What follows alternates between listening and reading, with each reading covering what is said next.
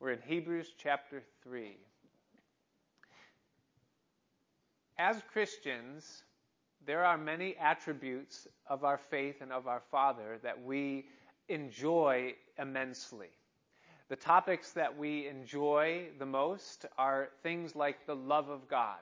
We cannot hear enough about the love of God. We love to know how much our God loves us. And those verses and those teachings that highlight those things are for us such a treasured thing.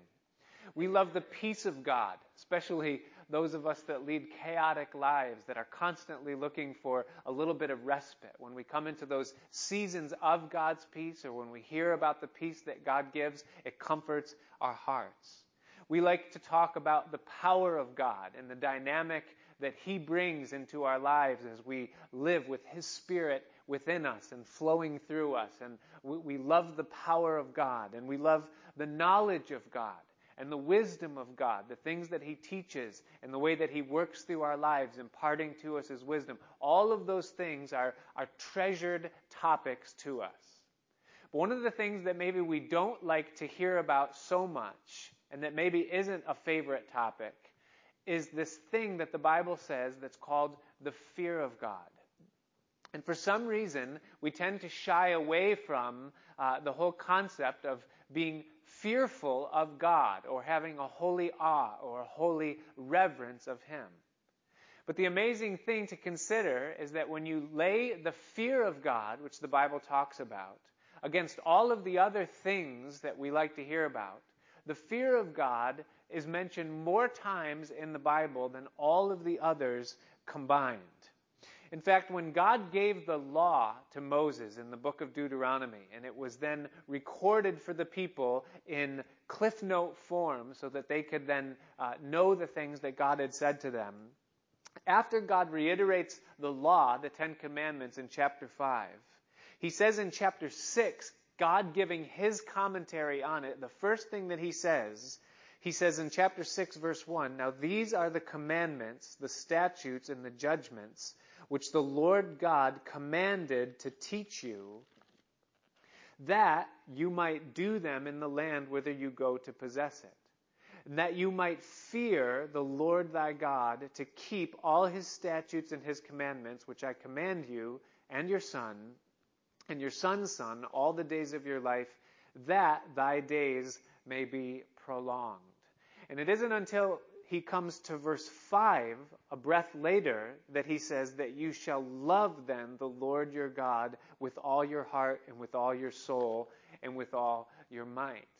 And the foundation of the relationship that God calls his people into before anything else is that there is to be a holy fear of God. If you take the concept of the fear of God and you just look at it through the lens of just three books of the Bible, the book of Deuteronomy, the book of Psalms, and the book of Proverbs, you find that the fear of God is held before us as something that we're to possess and something that we're to hold very closely to us over 40 times in just those three books, and then not counting any of the prophets or any of the other places that it is spoken of. The fear of God is something that is actually a very character trait of God's person. In the book of Revelation, we read about the seven spirits that are before the throne of God. And it's just a, a way in which the Holy Spirit is personified uh, and, and, split into seven character traits. when you first read that, you, you think, well, what in the world does that mean? The seven spirits that are before the throne of God. But when you read the book of Isaiah, chapter 11, verses 1 and 2, the, the interpretation of that is given. And, it, and what it does is it describes the Spirit of the Lord and it divides it seven ways. And it says that, that speaking of Jesus, that he'll possess the Spirit of the Lord, or the Spirit of love, and the Spirit of wisdom, and the Spirit of knowledge, and the Spirit of understanding, and the Spirit of counsel, and the Spirit of strength, and then the Spirit of uh, it says finally, the spirit of the fear of the Lord. And to fear God is something that is, is an attribute or a characteristic of His very person. And so, if we're going to be people that are filled with God, possessed by His Holy Spirit, then to be absent the fear of God is to be absent a part of His person, because that's something that the Spirit imparts within our lives when He comes into them. Jesus himself gave the command or the charge uh, in Matthew chapter 10, verse 28, when he was speaking concerning those that would persecute us and even take our lives because of our faith. And he said this He said, Fear not him that can kill the body, and then after that can do nothing more, but rather fear him who, after the body's been killed, has power to cast the soul or the life into hell. And Jesus spoke of the fear of God, uh, and it's something that is important and that we're to hold up in our lives. We understand, as, as just human beings, that fear is a very important thing. It's a natural defense or a natural warning against imminent danger. I see it in my young kids all the time. I was on the playground with my young son Noah just a few days ago. And uh, the playground was, was one of the older kid playgrounds, and there was this miniature rock wall that the kids could climb. And he, he saw it and got ambitious, ambitious, and he began climbing up. And he's only three years old, and he's a short little guy. And he's very strong and very coordinated, but he got about halfway up the wall, and he realized where he was and what he was doing. And I saw the natural uh, defense against imminent danger come over his life as he realized that he might be a little bit out of his league. And fear is something that God has given to us uh, as a gift or as a defense so that we don't get ourselves into places or into things that are a, reason for harm. And the reason why uh, fear is spoken of so much in the Bible, and the fear of God is something that we're supposed to have, is because if you have, as a Christian, every other attribute, if you, you know the love of God, you know the power and the knowledge of God, the wisdom of God, you know the grace of God and the peace, you could be an expert in every other one of those things. But if you lack the fear of God as a Christian, or I do, then it's only a matter of time before all the other things become a spattering of a train wreck within our lives. Because without the fear of God, we're headed for problems. What is it that causes a Christian businessman who starts off early in his life uh, pursuing the things of God and dedicating his life and his, his practice and all that, that he wants to, to, to, to achieve and to attain unto the Lord? And what causes that businessman to then veer off into a place where um, he, he gets into crooked ways and um, violates laws and violates uh, people's rights and, and, and defrauds people and, and finds himself someday sitting on a pile of corruption where everything he has has come to nothing and he, he's ruined everything in his life uh, that he set out to initially achieve. How does he end up there? He, he doesn't end up there, you know, because God wasn't able to lead him. But somewhere along the way, that man lost the fear of God and he began to think that he could do things contrary to what God said and that somehow things would still work out well in the end. Or how does a Christian husband or a Christian wife get into a situation where they rekindle a relationship with someone that is long passed out of their life and, and should be? But they get back into this thing and, and, and, and one thing takes over into another and they find themselves at some point then uh, with a disaster on their hands and they've ruined generations of lives because of decisions that they made. How do they end up there? Somewhere along the line, they left off the fear of the Lord? Or, or how about the Christian pastor who sets forth in a call of God with a pure heart and a desire to serve people and to please his Lord? But he begins to ride the wings of fame and begins to, uh, to, to, to, to get lifted up in pride and begins to chase after things that God never intended for his life and, and finds himself in a place where he has uh, ruined the trust of people that have given their lives to Jesus Christ, given a black eye to the church, and he becomes a shell of what God initially intended for him and what he set out to be. How does that happen? It happens when the fear of God becomes less important in the life of that person. Or just the plain Christian brother or sister that backs away from the initial calling that God had upon their life, and they, they, they are far, far, far away from what they once were in their relationship with the Lord. It happens when the person leaves the fear of God. The Bible declares to us in several places that the fear of God is the beginning of wisdom.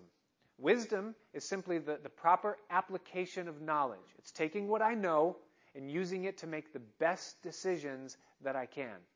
And wisdom begins with the fear of God. If I have a healthy fear of God, then that's going to govern my decisions to be made in the right way.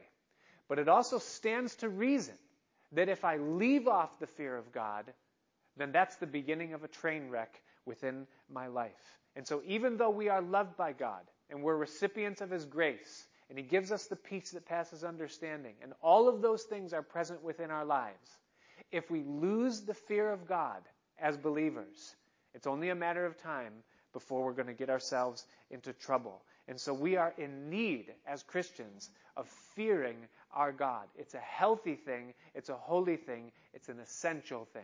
And it's the warning that the author of Hebrews gives to us tonight as we come into chapter 3 of our text. And so if you would look with me at verse 1 of chapter 3, the author of Hebrews writes, and he says, Wherefore, holy brethren, partakers of the heavenly calling, consider the apostle and the high priest of our profession, Christ Jesus, who was faithful to him that appointed him, as also Moses was faithful in all of his house. In these first two verses of chapter 3, we have three things essentially that are placed before us. First of all, we have a cause. Second of all, an audience. And then third, a theme. The cause that's pre- presented before us is represented just by the word at the very beginning, that word wherefore.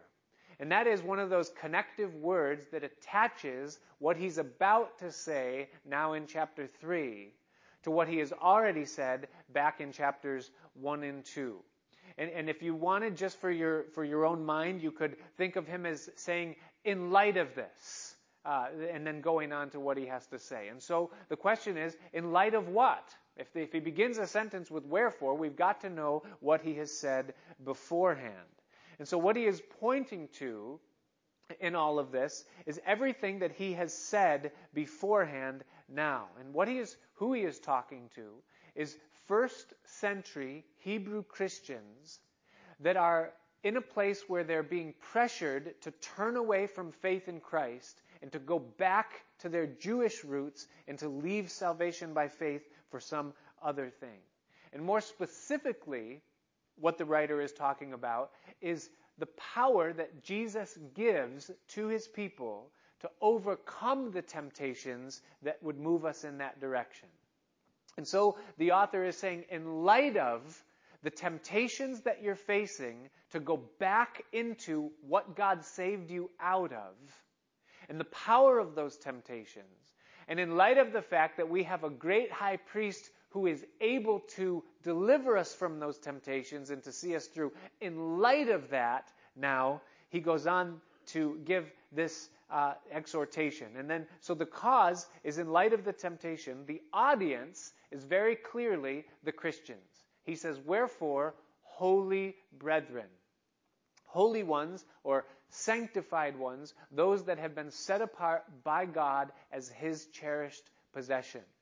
And brothers would be those that are, are Christians, brothers and sistren. You could add that. You have the liberty to do it. Sisters, you know. But then partakers of the heavenly calling. There is no doubt who it is that he's speaking to. He's talking to believers here that are facing these temptations. That's the audience. And then finally, the theme. And the theme is uh, represented by the word consider. He says, Consider the apostle and the high priest of our profession, Jesus Christ, who was faithful in all of his house as Moses was in all of his. Now, the writer of Hebrews is systematically holding Jesus Christ next to all of the attributes of the Old Covenant system and he is showing there how Jesus is superior. And so he has shown that Jesus is superior to prophets, and he has shown that Jesus is superior to angels. And now he is going to show how Jesus is superior to Moses. Now, the author is treading on holy ground at this point. Because if you wanted to talk to a Jewish person about angels, that was one thing. If you wanted to talk to them about their prophets, that was another. But once you mention the name Moses, now you're treading on the highest esteemed name in all of Judaism. You remember that Jesus was accused of undoing the traditions and customs that had been given to them by Moses. And that very sentence was what was used by the scribes and the Pharisees to incite the people against Jesus. They would hear, against Moses? He's coming against Moses, and that would automatically put them on defense against them. And so the author now of Hebrews is on holy ground as he sets Jesus Christ in contrast and comparison to Moses as he brings before him them uh, this attribute of who he is. What are the similarities between Jesus and Moses? That's what he brings up first. He says that Jesus was faithful in all of his house, even as Moses was faithful in all of his. So, what are the similarities between Jesus and Moses? First of all, they were both apostles. An apostle is very simply just one who is sent, an ambassador, if you would, but in a holy sense, an ambassador from heaven. And their calling is to establish something that was previously unfounded. So, someone who is sent for a cause of establishing a purpose. That's what an apostle is. We think of the apostles that were sent by Jesus, and that's the context in which we think of apostles typically. They were sent by Christ as foundational pillars to establish the church. And so they were the apostles of the Lamb. But Moses was an apostle to the Jews sent by God for the sake of establishing the old covenant or the law. And he was truly faithful in what God had given him to do. He saw that covenant established. He was faithful in what God gave him. And so Moses was an apostle. Jesus was also an apostle. This is the only place in the New Testament where Jesus is considered or called an apostle, but he very much was. In the context that he was sent by the Father with the purpose of establishing the church or the new covenant. He said at the Last Supper, he said, A new covenant I give unto you, the new covenant that is in my blood, and that is the forgiveness of sins. And so, as Moses was the apostle of the old covenant, Jesus Christ was the apostle of the new, sent by the Father in his name to establish the covenant of grace.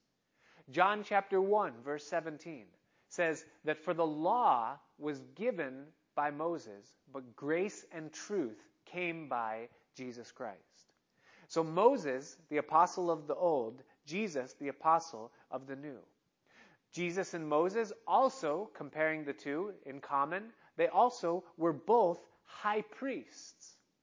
A priest is nothing more than a mediator, someone who stands for God on behalf of the people, and someone who stands for the people on behalf of God. Someone, as you would, a, an advocate or a defense attorney, someone who is a daysman, lays their hand upon the two and brings reconciliation. And Moses very much was that. When he came down from Mount Sinai and the people had heard the voice of God, they said, Listen, we don't want to hear that again. That's way too intense for us. So you go and talk to God, and then come and tell us what he said, and we'll listen to your words. And henceforth, also, you can bring our words to God, and you can be the priest that stands between God and us. And so Moses was the high priest in a sense, in that sense, in his lifetime um, before the people. Jesus also the great high priest. 1 Timothy chapter 2 verse 5 says that there is one mediator or one priest that is between God and men and that is the man Christ Jesus. The writer of Hebrews at the end of the last chapter has set forth that Jesus is our great high priest. There is no longer any priesthood that we have to deal with other than Jesus Christ himself. He is the great high priest. So Jesus and Moses, both high priests. Also in common, Jesus and Moses were both faithful. Moses, the most highly esteemed pillar of Old Testament establishment, and Jesus, faithful in what God gave him to do. He would say, I do always those things which please the Father, and I have finished the work that he has given me to do. And so Jesus, being able to say, It is finished from the cross, was found faithful in the work that God had given him to do. So Jesus and Moses, both faithful, and they were both successful. That is, that they completed what it is that they were sent forth to do. So Jesus and Moses absolutely had a lot in common. Now that's essential. Because Moses said that the way that the people would recognize Jesus the Messiah when he would come is that God would raise up a prophet like unto me. And so it was essential that Jesus would be like Moses in the style of his ministry and what he came to do. But the comparison ends there. From here, we get the contrast. That is, what sets Jesus apart from Moses? Well, that's what the author goes on now to tell us in verse 3. He says in verse 3 For this man, Jesus, was counted worthy of more glory than Moses, inasmuch as he who has builded the house has more honor than the house. For every house is built by some man, but he that built all things is God. So, in other words, you wouldn't give more honor to the one who built that, or to, to the one who is the house, than to the one who built the house. And the point that he's making here is that although Moses was sent by God to establish the old covenant, he was part of the house that God was seeking to establish. He was one of the people. Whereas Jesus, worthy of more glory than Moses, in that Jesus was the very builder of the house himself, not just a part of it. What did Jesus say to his disciples in Caesarea Philippi when he said, Who do men say that I am? And Peter said, You're the Christ, the Son of the living God. Jesus said, You're right, Peter.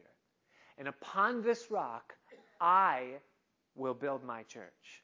He's the builder of the house. And so the builder of the house has more glory than the house. So Jesus is greater than Moses. Now, not only is he greater than Moses in that he's the builder of the house, but notice in verse 4, he says that every house is built by some man, but he that built all things is God. And the point that the writer made back in chapter 2, that he's reiterating here in chapter 3, is that Jesus was more than simply a man. Moses was a man called by God, but Jesus was the God man. He was God in the flesh. And so, in that Jesus was God, he automatically outranks Moses. So, though they had similarities, their similarities end at a point, and Jesus keeps going. He is superior to Moses. So he says, verse 5 And as Moses verily was faithful in all his house as a servant, for a testimony of those things which were to be spoken after but Christ as a son over his own house, whose house are we if we hold fast the confidence and the rejoicing of hope firm unto the end. So Moses was good, but at best he was only a servant. And he was sent to be a testimony of those things that would come after him. But Jesus, not a servant, but a son, and the very fulfillment of the things of which Moses was prophesying and pointing towards. And so Jesus exceeds, and his glory exceeds that of Moses infinitely so. And so Jesus, not only superior to prophets, not only superior to angels, but Jesus is superior to Moses, the one who founded the entirety of the Old Covenant system. Now, the amazing thing to me is this pausing and taking a step back from the text for a minute, a breather, if you would. The writer of Hebrews spent two chapters discussing how Jesus was superior to angels. And he only spends five and a half verses discussing how Jesus is superior to Moses. Wouldn't you think it would be the other way around? That he would have a few phrases, a couple things to say about angels, and then he would say, okay, now let's talk about Moses. That's a big one. But he doesn't. He only gives a few words against Moses, and probably because he already laid forth the truth of who Jesus was in all of the previous arguments so far.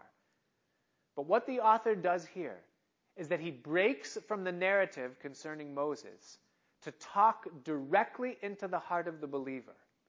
He goes off the brain now and right to the heart.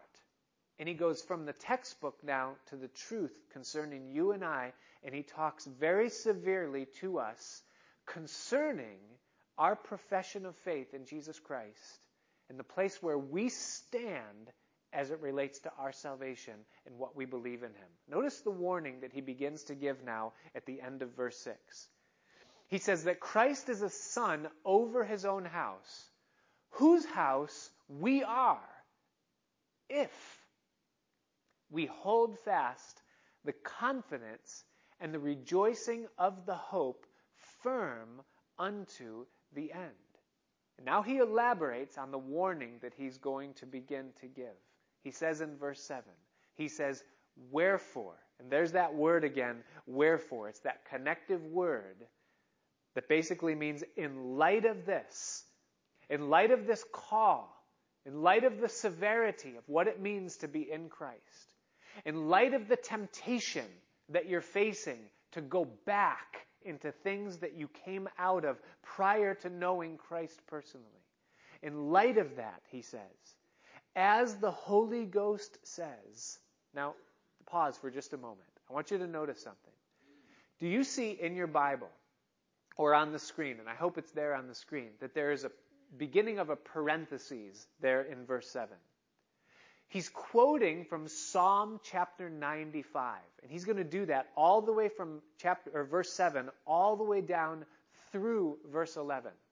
So the next four verses or five verses are, are all going to be a quotation from Psalm chapter 95, and the end of the parentheses is going to come at the end of verse 11.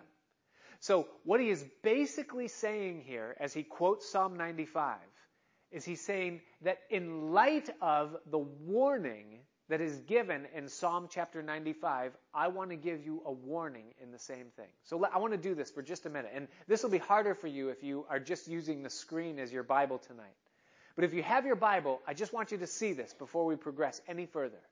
Is that if you remove the parentheses for just a minute and you take the thought in its most progressive form, what the writer of Hebrews here is saying is, wherefore, and then skip all the way from there down to verse 12.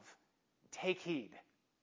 Wherefore, in light of this, take heed, or be aware, or be on guard, brethren, lest there be in any of you an evil heart of unbelief in departing from the living God. So now, come back for just a moment and realize what's inside, or consider what's inside the parentheses. It's a quote from Psalm chapter 95. In Psalm chapter 95, essentially, is this it is a call to the people of God to worship Him with their whole life. And then, second of all, a warning not to draw back and draw away from that calling. Let's read together Psalm chapter 95. It's not a long psalm, but just so you understand the context and the heart of the writer here and what he's trying to say.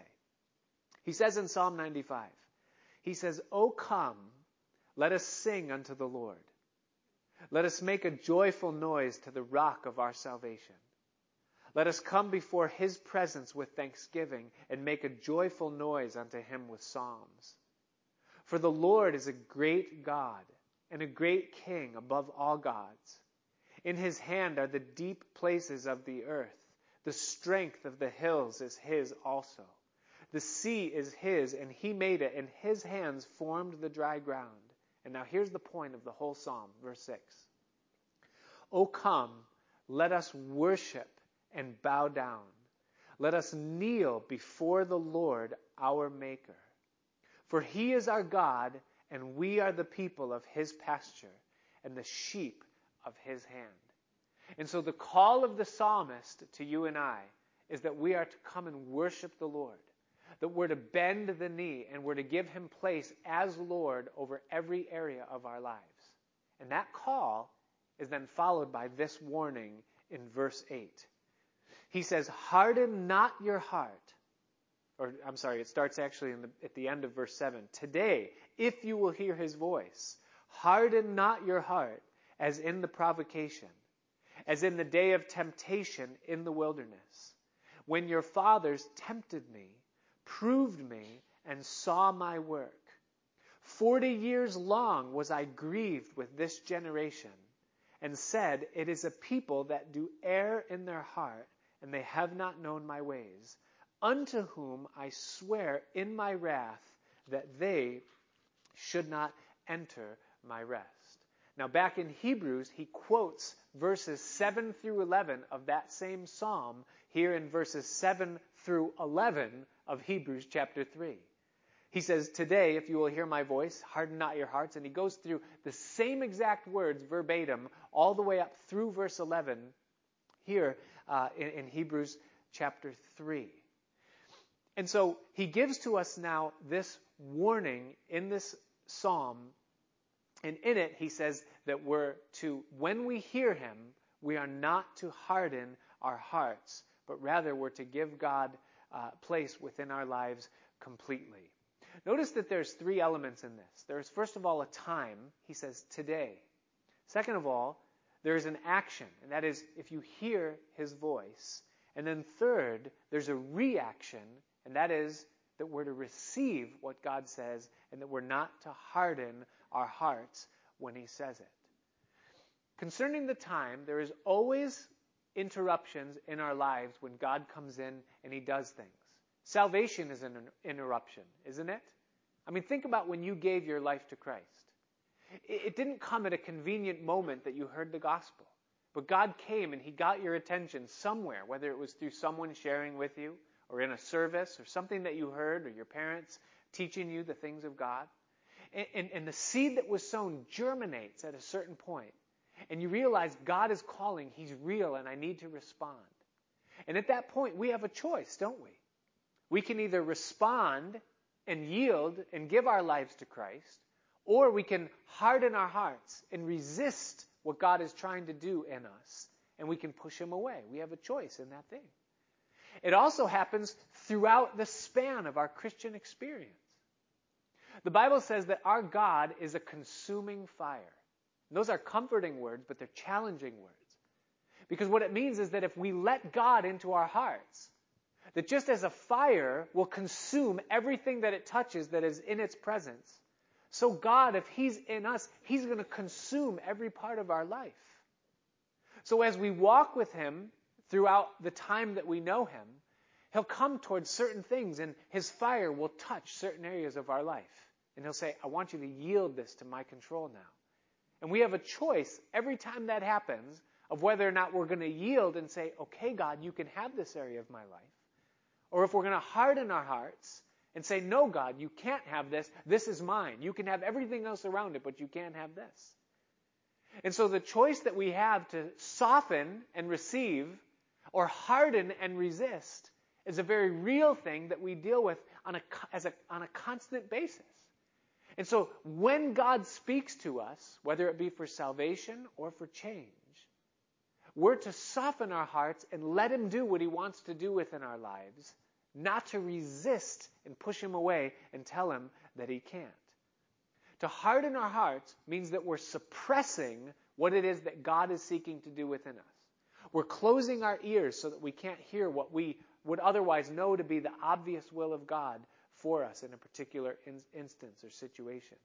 We're pushing him away and suppressing it, pushing it down so that we wouldn't. And why do we do that? We do it because we don't want our lives to be interrupted or we don't want God meddling with the area of life that He's seeking to have access to. We like what it is and what it looks like, and so we don't God or want God in it. But He's a consuming fire. And so the warning that we're being given in light of this by the writer of Hebrews is this. He's saying, Wherefore, in the same spirit of hearing God's voice and softening your heart, he says, Take heed in verse 12. Take heed, brethren, lest there be in any of you an evil heart of unbelief in departing from the will of God or, uh, or from uh, the living God. The warning that's given to us in Psalm chapter 95 is as living and active for the Christian in New Testament times as it was for the Jews that were given that psalm and the exhortation of that psalm in that day then. This warning applies to us. What is the warning? It's the warning against departing from God because we have an evil heart of unbelief. Unbelief manifests itself not just in the unsaved, but it manifests itself in those that have given their lives to Christ as well. Unbelief always starts with the hardening of the heart. When God wants to do something and we resist Him, He says, let go, and we say, no. Or He says, rise up, or step up, or speak up, and we say, no. And we resist Him in the thing. That's where it begins. It's the hardening of the heart.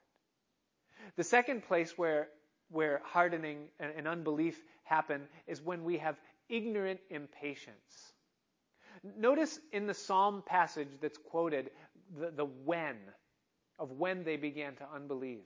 God says, You hardened your heart in the day of provocation, in the day that you were tempted in the wilderness. Do you realize that every single one of us that have given our lives to Christ, we all go through a season of testing or of temptation? Sometimes we go through many seasons of temptation and testing along the way. And the time that we're the most vulnerable to a hardened heart often is when we're going through those seasons of testing and temptation. For the children of Israel, it was 40 years long. Thank God it's not like that for any of us anymore. Amen. But for 40 years, they were tempted. They were tested. There was a leanness. There was an unsurety and an insecurity about where they were going and where they had come from. And they were questioning constantly if God was really in their midst. And God said that the purpose of that time was to test them, to try them, to see if they would follow the Lord or not. And every one of us goes through those times. And sometimes when we're going through a time of testing, where God is seeing if we'll believe in spite of uncomfortable circumstances, that's when we're the most prone to harden our heart and resist Him. And so unbelief has its roots in hardening of heart and also in ignorant impatience. Now, thankfully, God's will is not to leave us in the place of tempting or testing forever. One of my favorite verses is 1 Peter chapter 5 verse 10. And that says that after we have suffered a while, that God will establish, strengthen, and settle us. And that's always the way of our Father. He doesn't call us to afflict us. He'll test us, He'll prove us, He'll refine us. But then He'll set us in a place where there's an establishing and a strengthening and where we feel settled in our walk with Him. The other place where unbelief roots is in disillusion, disillusionment or in ignorance of His ways. Notice again what the psalmist says concerning the children of Israel. He says that, that God's indictment against them was that they do always err in their hearts because they do not know my ways. And that is that the children of Israel had come out of Egypt and they were saved from the bondage and the slavery of Egypt, but God wasn't living up to their expectations while they were wandering in the wilderness. And because God wasn't doing the thing that they wanted him to do in the timing that God, they wanted God to do it, their hearts became hardened and many of them sought to go back to Egypt, and many of them gave themselves over to iniquity and to sin, and they rebelled against God because He wasn't doing things their way. And the same thing holds true in the modern era for Christians today. Sometimes God doesn't do things the way that we think He should, or the way we want Him to, or in the timing that we want Him to. And we can become disillusioned, and because we're not familiar with His ways, we err in our hearts we begin to think, well, God doesn't really love me, or that God doesn't care about my situation, or God doesn't see, or God wants me to suffer, or God doesn't know me, and that's why He's allowing this to continue in my life year after year. And there's an error that happens in the heart, and the person can slowly begin to say, Well, if God, this is the way that you're going to treat me, then I'm going to just draw back just a little bit. And a hardening of heart begins to happen. And so resistance, ignorance, disillusionment, all of those things can happen in our lives today, just as they happened in the children of Israel's lives then.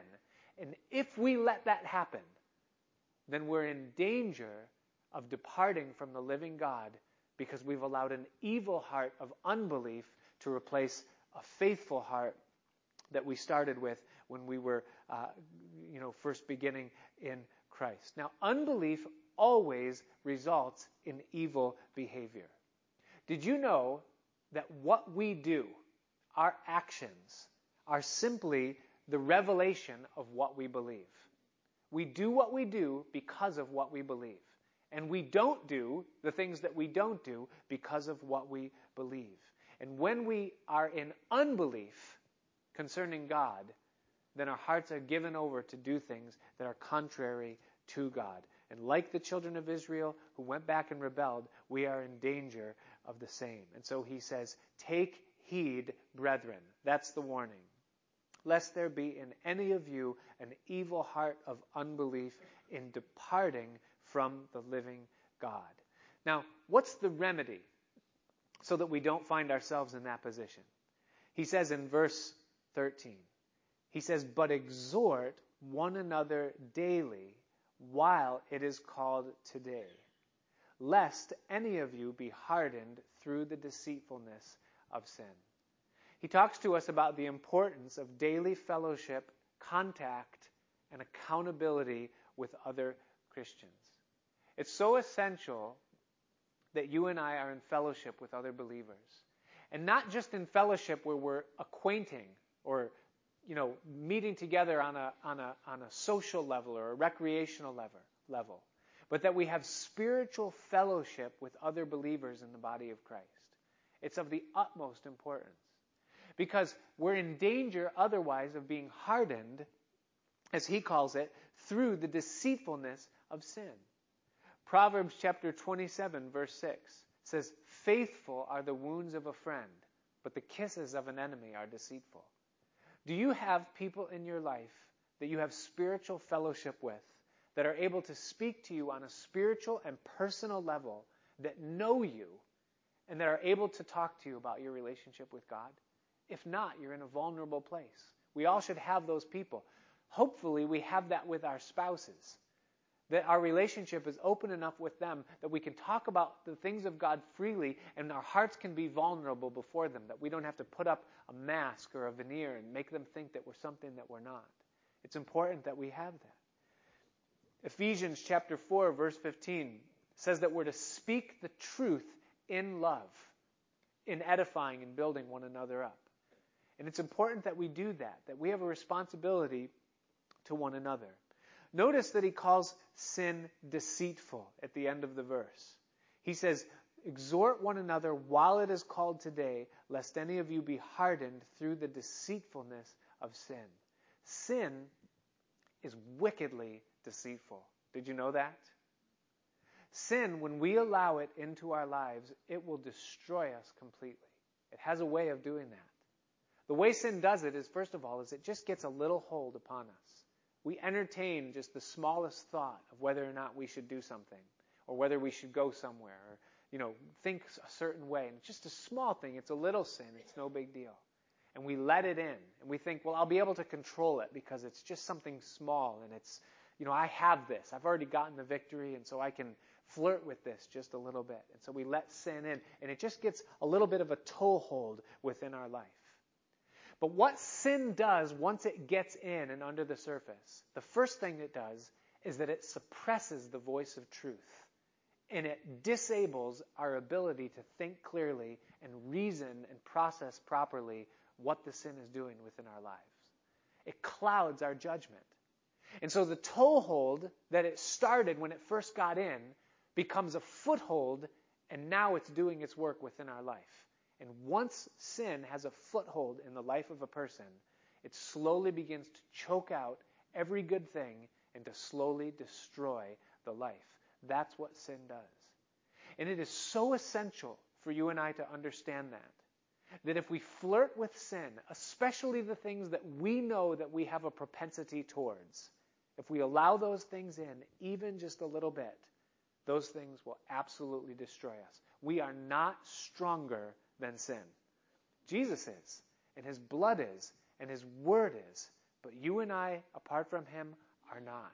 And we're foolish to think that in any way we can flirt with sin and we can get away Sin blinds, sin binds, and then sin grinds us. It always will.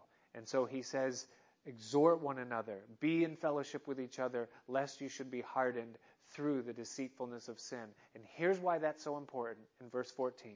He says, For we are made partakers of Christ if, second time that word if is used in this chapter, we hold the beginning of our confidence steadfast unto the end. Listen, this is not a game. This isn't a little festival that we come into and we join a church and what we do and how we live and what happens in our lives after we come forward or lift up our hands. None of that matters. Love wins. We all get into heaven in the end. The writer of Hebrews and the writer of the Gospels and the writer of the epistles, they would argue with you in that. We are called not simply to make a profession of faith in Christ, but we are called to continue in that profession all the way up until the end. That's the call. Jesus would say in John chapter 8, verse 31, He would say, If you continue in my word, then you are my disciples and you'll know the truth, and the truth will make you free. But He calls us to continue. In John chapter 15, verse 9, Jesus would say, As the Father has loved me, so have I loved you. Continue now in my love. John chapter 15, the entirety of the chapter is about the call for us to abide in Jesus Christ. Not simply to make a profession and then to live our lives separate from Him or in tandem with Him, but we're to abide in Him, rooted in Him, one and the same. Jesus would say in Matthew chapter 10, verse 22, concerning the persecution that we would face as believers, he would say that he that would endure persecution all the way until the end, through to the end, that he shall be saved. Concerning the, the calamities that will come upon the world in the last days and the difficulty that believers would face in the times coming up to the coming of Christ, Jesus would say in Matthew chapter 24, verses 12 and 13, that because iniquity will abound, the love of many will wax cold. That sin is going to have an effect upon those that have tasted of the love of God. But Jesus adds to that, but he that endures to the end shall be saved. In Romans chapter 11, verses 21 and 22, the apostle Paul talking about Israel and how God was dealing with Israel and how God was dealing with Israel, God, Paul says this to the believers of the, the New Testament. He says, For if God spared not the natural branches, speaking of Israel, take heed lest he also spare not thee. Behold, therefore, the goodness and the severity of God on them which fell severity, but toward thee goodness, if you continue in his goodness. Otherwise, thou also shall be cut off. To the Colossians, Paul would say in Colossians chapter 1, verse 23, he would say back up in verse 21, you has he reconciled in the body of his son Jesus. But then in verse 23, he says, if you continue in the faith, grounded and settled, and be not moved away from the hope of the gospel, the importance of continuing. And then 2 Peter chapter 2 verses 20 and 21 the apostle Peter writes and he says for if after they have escaped the pollutions of the world through the knowledge of the Lord and Savior Jesus Christ they are again entangled therein and overcome. The latter end is worse with them than the beginning. For it had been better for them not to have known the way of righteousness than after they have known it to turn from the holy commandment given unto them. And so the writer of Hebrews adds his words and he says, For we are made partakers, one, partners with Christ, if we hold fast the beginning of our confidence unto the end. Now, what he is not saying to us here is that God is going to take away from you the gift of salvation that he gave you on the day that you made your profession of faith in Christ. God does not take a gift away that you and I couldn't earn to, to have in the beginning beginning. But what he is telling us here is that our unbelief will take us away from our profession of faith if we allow ourselves to be hardened through the deceitfulness of sin. Notice as he goes on in verse 15, he says, While it is said, Today, if you will hear his voice, harden not your hearts, as in the provocation. For some, when they heard, did provoke. Howbeit not all, not everyone grieved God and fell away under Moses. But, verse 17, with whom was he grieved with the, for those 40 years? Was it not with them that had sinned, whose carcasses had fallen in the wilderness? Who was it that God was grieved with in the Old Covenant when they were called out? It was those that had gone with Korah in his rebellion against Moses. He was grieved with those who complained against the manna, the bread that God was providing them from heaven daily for them to eat. He was uh, grieved with those that were complaining that there was no water and no food. He was grieved with those at Sinai who, you know, while Moses was up on the mountain, had given themselves over to fornication and built the golden calf. He was grieved with those that had sinned in the matter of, uh, you know, Balaam and, and Moab and, and the women that came into the camp to seduce the men. Those were the ones. They were the ones that departed from God that said, As for this Moses, we don't know what's become of him. We will make a leader for us. We'll make ourselves gods, and we will go back to Egypt. And they threw off their faith in God because he wasn't doing things the way that they uh, desired. And so he was grieved with them. Notice the word grieved. He wasn't angry. It doesn't say that, that he was angry. He wasn't filled with wrath. He was grieved. Did you know that it grieves God when he can't do in our lives the things that he wants to do? Anyone who's a father understands that feeling that when you want to do something for your kids and you can't because they're in a position where, where they, they would uh, corrupt or the blessing would corrupt them. He goes on in verse 18 and he says, And to whom swear he that, that they should not enter into his rest, but to them that believed not? They didn't believe. So we see that they could not enter in because of unbelief. Unbelief is a faith stealer.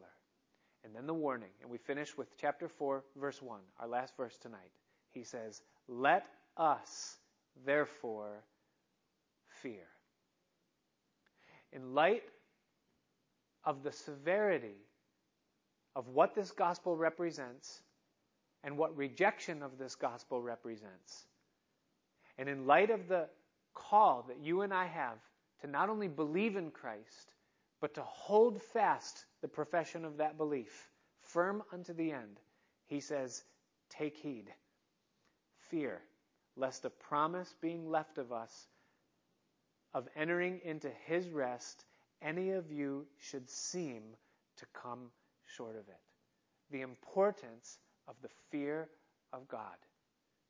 And if you and I lose that attribute, not that we would diminish any other part of what God calls us into, I remember when I first uh, was learning how to ride a motorcycle, and I was just barely first married, and someone gave me this old motorcycle, and it was, you know, just the most thrilling thing in the world. And I'd never ridden a dirt bike, never ridden a mini bike. Uh, actually, I did. I rode a mini bike once when I was about 12, and I crashed into a tree. But then, no, not since. And I, I remember getting on this motorcycle, and um, and I didn't realize uh, first learning that you, you can't turn a motorcycle the same way that you turn a bicycle. You can't just grab the handlebars and, and try to turn it. It doesn't work when you're going over 30 miles an hour. You just can't do that. You have to turn by leaning. I didn't know that. So I'm, I'm going and the road begins to curve and I try to turn and the bike ain't turning. And I went right across the, the, the median on this curved road right through a ditch, up into someone's lawn, hit the brakes, and just did one of these and came to a stop in the middle of someone's front yard. And, and I just took my hands off everything, you know, and I just breathed for like five minutes, and my spine slowly began to unfreeze, you know, and the whole thing. And, and, and, and an incredible fear came over me as I realized that this thing that I was sitting on had the ability to very quickly take my life away from me And, and it was a holy and healthy fear of the motorcycle that I established that day when I was first beginning to ride it. Now, if that's all there was, was the fear of that motorcycle, I never would have got back on that bike again. I would have just got off of it and I would have said, you know what, we'll leave this to the professionals. Four wheels is good for me, you know, and then I'll go. Now, that's not true. I still ride a motorcycle to this day and I love it. And there is great blessing and there is a great thrill and exhilaration with riding a motorcycle and feeling that close to, you know, the elements as you're traveling and all that. But I never lost that fear that was established on that day. And the same thing holds true in our relationship with God the love of God, the grace of God, the power of God, the wisdom of God, all of the things that God gives to us richly to enjoy. But if the foundation of our relationship with Him isn't set first in the understanding that He is a holy, all seeing, all knowing, all wise God, and that all things are naked and open before the eyes of Him with whom we deal. And if we don't understand that we are but flesh, and that what we do makes a difference in this world, not only as it pleases Him, but also as it represents Him, and that those actions have consequences in our lives, in the lives of those that watch us, and also in what we are eternally. If we lose that fear of God, then we're on the fast track to ruining our enjoyment of everything else that God has for us. The fear of God is essential. The writer of the book of Revelation wrote to the seven churches, and it was speaking by the Spirit of God, but it was Jesus himself that was speaking. And he commends the church in Ephesus, and he says to them, all the good things. He says, you're, you, you're trying those that say they're apostles and are false. You're doing so many things that I'm so pleased with. But he says, I have one thing against you. He says, You have left your first love. And his suggestion to them to get back where they're supposed to be is that he says to them, Do the first works. Go back to the beginning and rebuild upon the foundation where you started. And I know for me, and I believe I'm not the only one here, the foundation of my relationship with God was that there was a fear of God within my life. I knew who it was that I was coming to. One of the reasons that I didn't become a Christian for the five years that I resisted the gospel was because I knew what it meant to be a Christian and I wasn't willing to live that life. And we know as Christians here what's acceptable and what's not acceptable before God.